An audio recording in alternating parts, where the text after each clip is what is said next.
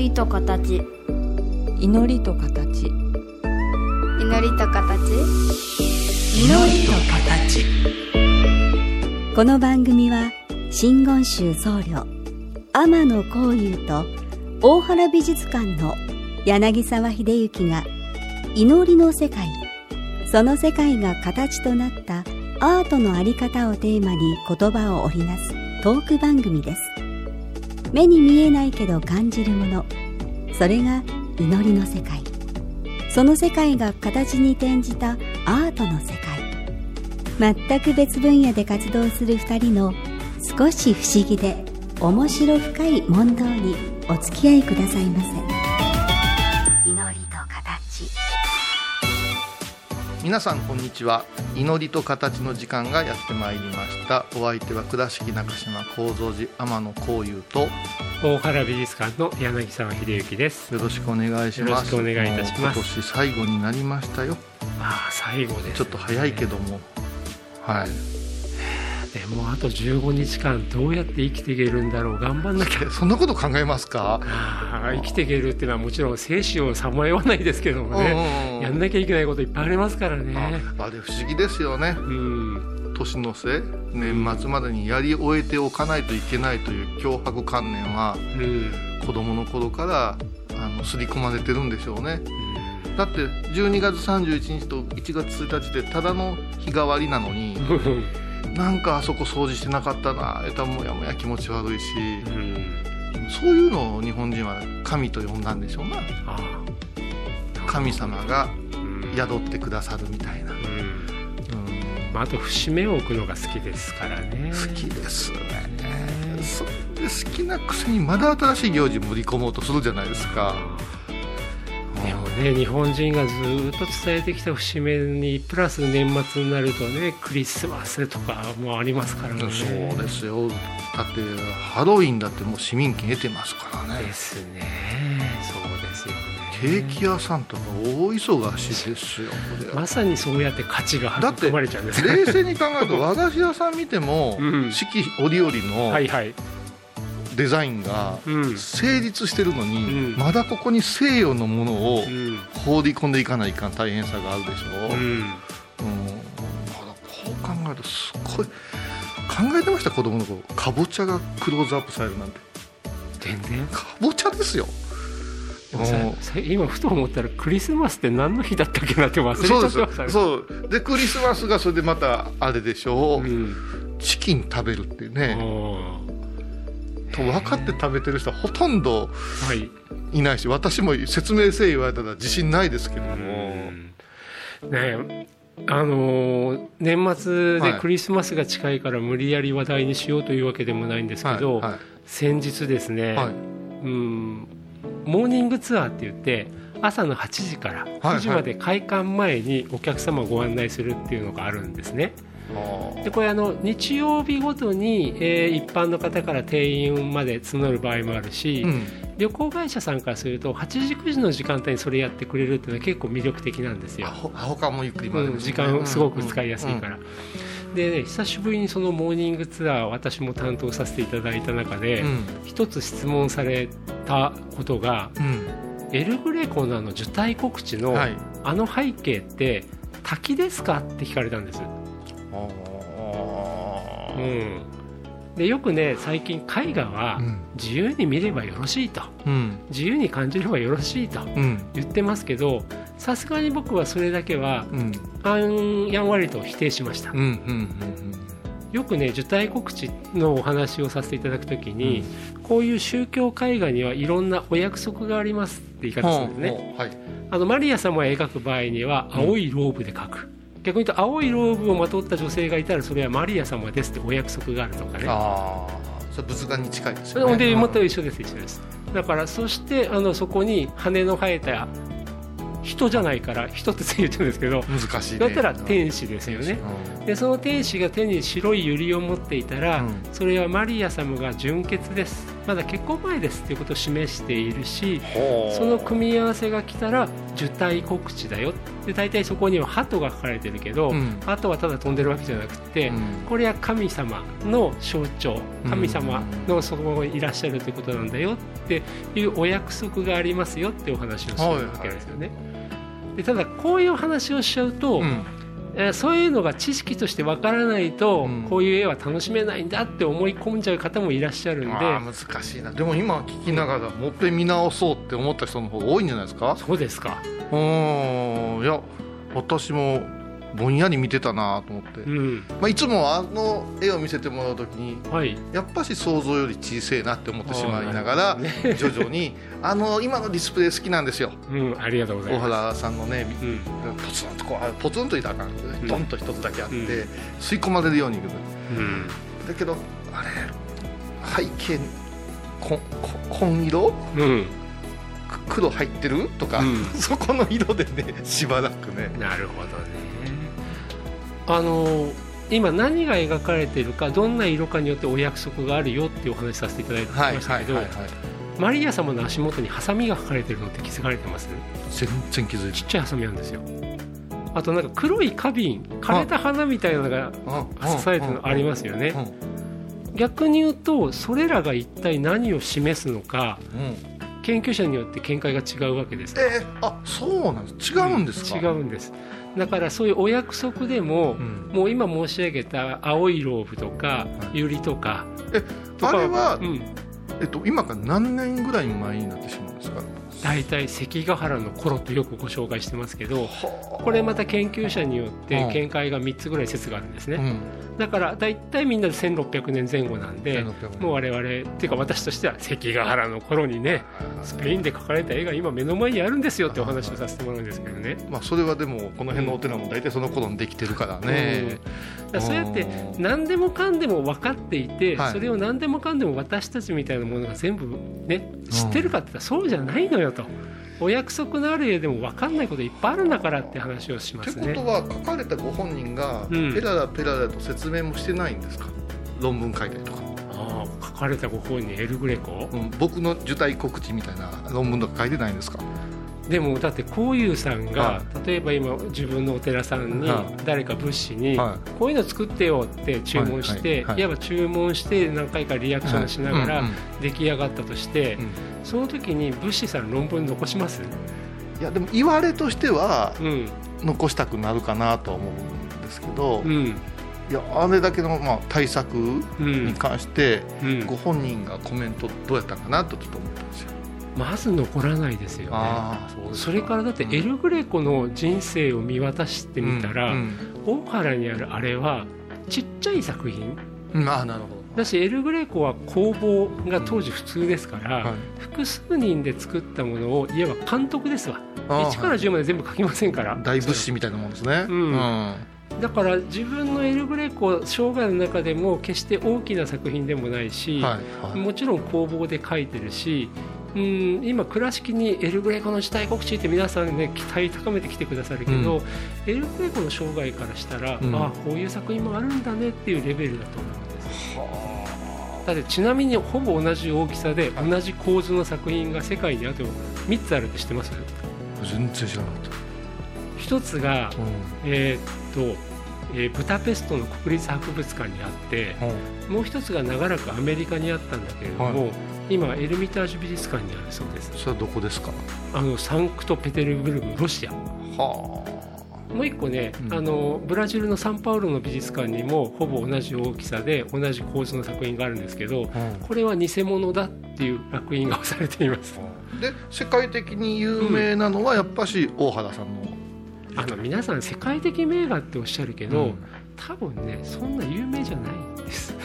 まあむむちゃ声小さくなってますけど。いやだってやっぱ私は言いますよ倉敷市民として、うん。うん。でもあれが倉敷にあったらすごくいい絵ですよね。いいですよ。でもその時にいいっていうのがなぜいいと言えちゃうのかっていうのが前回お話しした価値観にも関わるけれども。似合ってんですよ。ね。街に。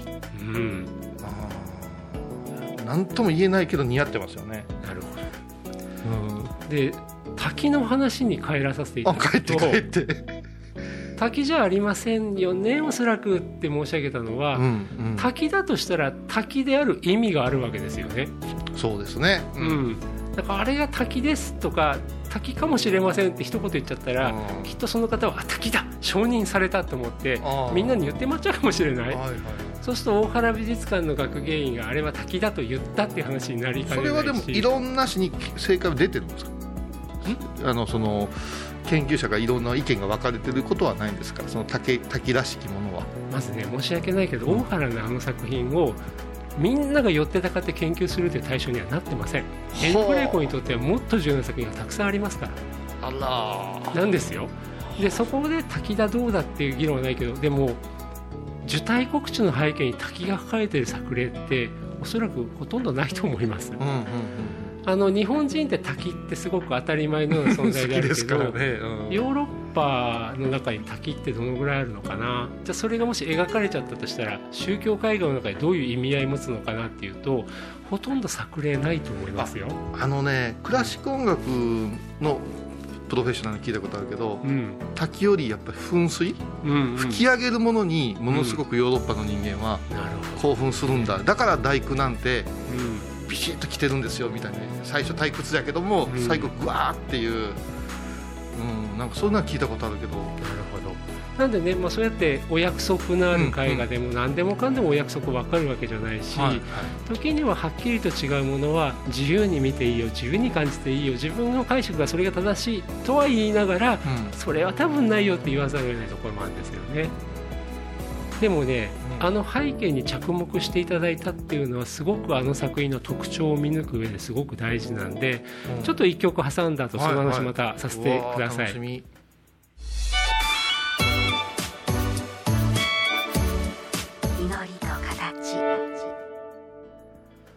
あのキリスト教の世界ではいろんな重要なシーンがありますけど、受胎告知はやっぱり最重要シーンですよね。っていうのが、うん。神っていう霊的なスピリチュアルなうん肉を持たない存在がうん受肉するわけでしょ、うん。肉に変換されるわけでしょ、うん。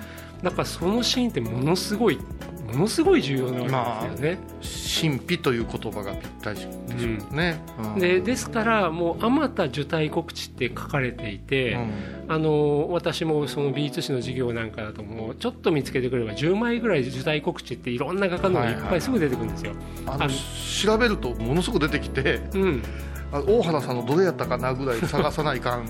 うんうんううん。ん、だから本当ウェブで検索で受胎告知画像検索かけたらものすごい出ますからね、だからレオナルド・ダ・ヴィンチなんかもありますけども。そうだ。でももしねその中でエル・グレーコの作品の特徴、他と違うところって見ると、うん。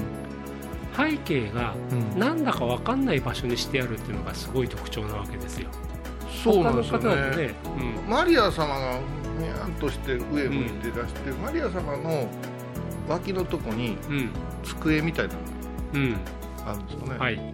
なのでどこか聖なる場所から背景だけが変わったうん。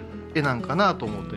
ああでもあれはマリア様からすると日常的に知恵のある人を示すためにわざわざあんな熱い本が書いてあるんですよね。要するに女性が文字を読んでちゃんと勉強できるんだっていうことを示しているから、まあ、日常の光景なわけですよ。なのであまたの受胎告知では家の中のシーンが後ろの方に書かれてたりとか、レオナルドの作品なんかでは美しい風景が描かれたりして、うん。ここはどこですよって説明してあるんですよねでもエル・グレコの作品はここがどこだか分かんない場所にしちゃってね。グレコが演出できる背景にしちゃったわけです。そうするとあそこに滝に見えるような 5, 年歳あの5歳児たちは雷が落ちてるとかねピカッと光ってるなんてよく言ってくれますけども、そういうちょっと神秘的なあるいは劇的な演出があの背景でできちゃうわけですよ。ね。あれ狂うなんかね。うん。海のうん夜空みたいなうん。感じでこう天が割れてきてさうん。雷鳴とどろくみたいなうん。見方もできますもんできますよね、うん。うんもうそういう印象を受けることが多いと思います、はいはいあと大事なのが2人があの縦長の画面で対角線上に配されてること。はいはい。そうするとマリアあなたはねって大天使ガブリエルが言ってるのに対して、うん。突然出現した天使に向かってマリアがはって振り返るシーンが斜め上を見上げるようになりますよね、はいうん、見上げる見上げる、うん、そのポーズって結構実際に撮ろうと思ったら結構できない難しい体勢なんですよ、よくぞ言ってくれた。うん、あのね私あの仏教版の受胎告知書きませんか、とそちらのお偉いさんに一遍言われたことがあって、はい。本人ももうお忘れだと思うんですけども その時にまじまじ見たんですよ、ん。で観音様とかお釈迦様とかのお生まれのシーンうん。赤花を倒った瞬間に脇からお生まれになったとか、うん。絵になんないんですよね。あのうん。正倉院のあの、はい。マヤ部人の脇から赤ちゃん出てる人形しか、どうもコミカル。うん。ならばこの受胎告知をモチーフにうんお人形を作ってみようと思ったわけですよ、うん。立体造形を。立体造形を、はい。もうだからあのやっちゃダメですよ。やっちゃダメですけど大原美術館の元の辺にゴザ引いておっちゃんが人形を売るみたいな、うん。あイメージですよ、うん。これどう？っていうような、うん。なんか似てるけど違うみたいなのを作りたくってうん。遊ぼうとした時にさあ粘土こねましたけどこの体 すっげえ難しい。うん。それから羽の位置これでエンジェルええんかいってなるほど。随分無理して羽がうん。横ずれしてるなってういう、ん。それからもう一個どうしてもやりたかったけどできんなーって当時挫折したのが、マリアさんの周りの後輩。星が待ってるやつ、うん。あれがないとダメやけども造形じゃ難しいなじゃあちなみに一個ずつお話しさせていただくと。とあそうですかどうやらあの後輩はい。というかはい。光の輪っか、はいはあれはね後から書き足されたものらしい。いなぬ。グレコが書いたわけじゃない。ああそう。聖なる人ってとねすぐ天使の輪って皆さん思でうけど、も勇気のある人筆ですね。うん。今度はそうなると、うん。洗浄して落とすべきか。いやでもそれはそれでずっと長い時を経てきたんだから残すべきかとか。それはやっぱ絵の具の解析とかで分かるんですか？分かるらしい。はあそうなったら美術品見てられないですよね、うん。うん、これのどこか手誰か加えてるかとか。あでもそれは長い年月を経てきたものとか、はい。宗教絵画なんかはもうそういう可能性が多いですよね、あなんちゃって修復じゃないけどあさも良さそうだけど実は他の人だってのありますから、これはもう仏像仏画にはありがちですからね。うん。あとね羽の窮屈さっていうと、うんあの受胎告知は、うん。今大原美術館で1点だけトンって置いてあるように、うん。そうやって見られることを想定されないで作られてる描かれてると思うんです要するにどこかの教会堂とか、どこかの礼拝堂とか空間の中で他のものと取り合わさってある部分を占めていた。埋め込みとかまたその絵巻のような格好かもわからんですが、ああはいはい。だそうすると無理やりあの四角形の縦長の中に押し込めるために羽の位置とかうん。描き方が決まったんじゃなくて、その四角形の外側にあるものとの関係の中で作られた描かれた可能性も高いから、子供の頃見た時は、うんその天使様の後ろに羽つけてる人がうん。手だけ出してうん。顔かけてないんかなと思ったら3人をどう思うか。ああなるほど、うん、ね、だからそうなるとあのそういう研究されている方があの宗教美術の場合お特に多いですああそう。どういう空間の中でどういうものと取り合わされたからこうなってたっていうのが分かんないですからね。この足で美術館行きたくなりますよ すごい話よ祈りの造形。あんでまあねもう一回戻させていただくと、背景ーははい。グレコがいいように自分の主観的に、うん。だからお約束にとらわれずにはい。自分がコントロールできるようにしたし、はい、斜めに置くっていうそれもまた創意工夫をすることでう、ん。マリアがはって振り返ってるっていう動きが出せますよね、はいはいそうやってさっきこういうさん背景見て言ってくださったように、うん。ちょっと劇的な、はいはい。ドラマティックな印象が生まれるけども、うん。そのドラマティックな印象をベースにしてマリア様のあのお顔を見ていただくとか、うん。手の表情を見ていただいたらうん。同じようにぶったまげてますかって話なんですよ。拒絶もしてないし驚いてもしてないしすり寄ることもしてないしさりげない。ただそこですっと受け入れてる感じ、でもうん。今の話でお釈迦様のお母様ではい。おお生まれになって 7, 7日ぐらい亡くなっちゃうんですよね、うん。おお母様。だけどお母様の思い出っていうのはうん。本当にご解任されて、うん。ね、白像白い像が入ってきたとか、はい。い、ろいろあってう、ん。で難産ということを絶対言わしたくないうん。演出がうん。随所にこうブッダ殿にはあるんですけど、うん。赤鼻をこうちょっと背を伸ばした時にほろりと生まれたらしいんですよ。うん。ほろりとよ、ほろりと。うん、でたおやかに生まれたという表現もあって、うん。その時も苦痛に歪むことなく、うん。当然のことく受け入れてあらまって感じなんですけど、うん。このお顔もそうですよね。うん。はそうなるとパッと画面全体見た時のちょっとダイナミックな劇的な印象とあ、うん、よりコントラストが際立ってマリア様の表情のありようっていうのがなんかいろんな心持ちをこっちに伝えてくれるかなってところがエル・グレイコの創意工夫だなって僕なんか思ってるんですよね。はあほんまに見たくなるなそうですか。直に見たいなうんうね当分出張の予定ないですか？大丈夫です当分出ませんからあ大丈夫よかったよかった。あ行って行ってない時の寂しさね、う んでもね本当はいその、そうやって今日ねお話しさせていただく機会がいただけたけども、はい。大原美術館行ったらエル・グレイコの受胎国史とモネの睡蓮が有名だから見ておいでっていう、うんうん。うんね、何がどういうのかっていうのとちょっとすっとばかして世間にありふれた流通してる価値観をね、うんまた解再解釈しちゃって誰かに伝えちゃうっていう部分と、うん今日のようにこういう機会いただいてもう何人もの方がラジオ聞いてくださってて、もしかしたら今手元でスマホとかでね画像見ていただいてるし、あ美術館行こうって思ってる方もいらっしゃるから、はい、このスタジオ中今そうですからね。あもうまさにもう我々とするとこういう機会でどれだけその作品にこう見なきゃいけないよとか、うん。これが答えだよじゃなくてご自分であ見てみようっていうところに持っていきたいし逆に今のお話で、はい。あこう見なきゃいけないんだってどっか誘導しちゃったなっていう後悔もあるしねっていう感じですね。あとねやっぱ日本人団体で見たがるからうん。あの心にもない言葉がうん。心に出たりするわけですけど、はい。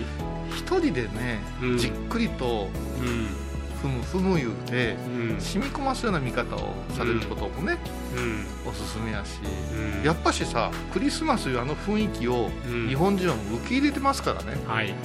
はい、仏教徒でも聖なる日とか言うてますもん。聖なる日。あのー今の大原美術館は、はい。なんかね本当にねなんか日本の四季とか日本の節分の中うにん。クリスマスがポンと入ってるのとよく似た感じで、うん。今展示場を巡っていただくと入ったところからヨーロッパアメリカの作品が続いて、うん。でエル・グレコを見ていただいた後にうん。日本の油絵になってるあんですよね、さっきなんか倉敷にうん。似合うはいっておっしゃっていただいたけど、僕ね日本のコーナーに入ったところ時ところで、はい。それぞれ日本人としてみんな違うんだけど、うん。やっぱ日本人の絵ってなんか似てるんですよね。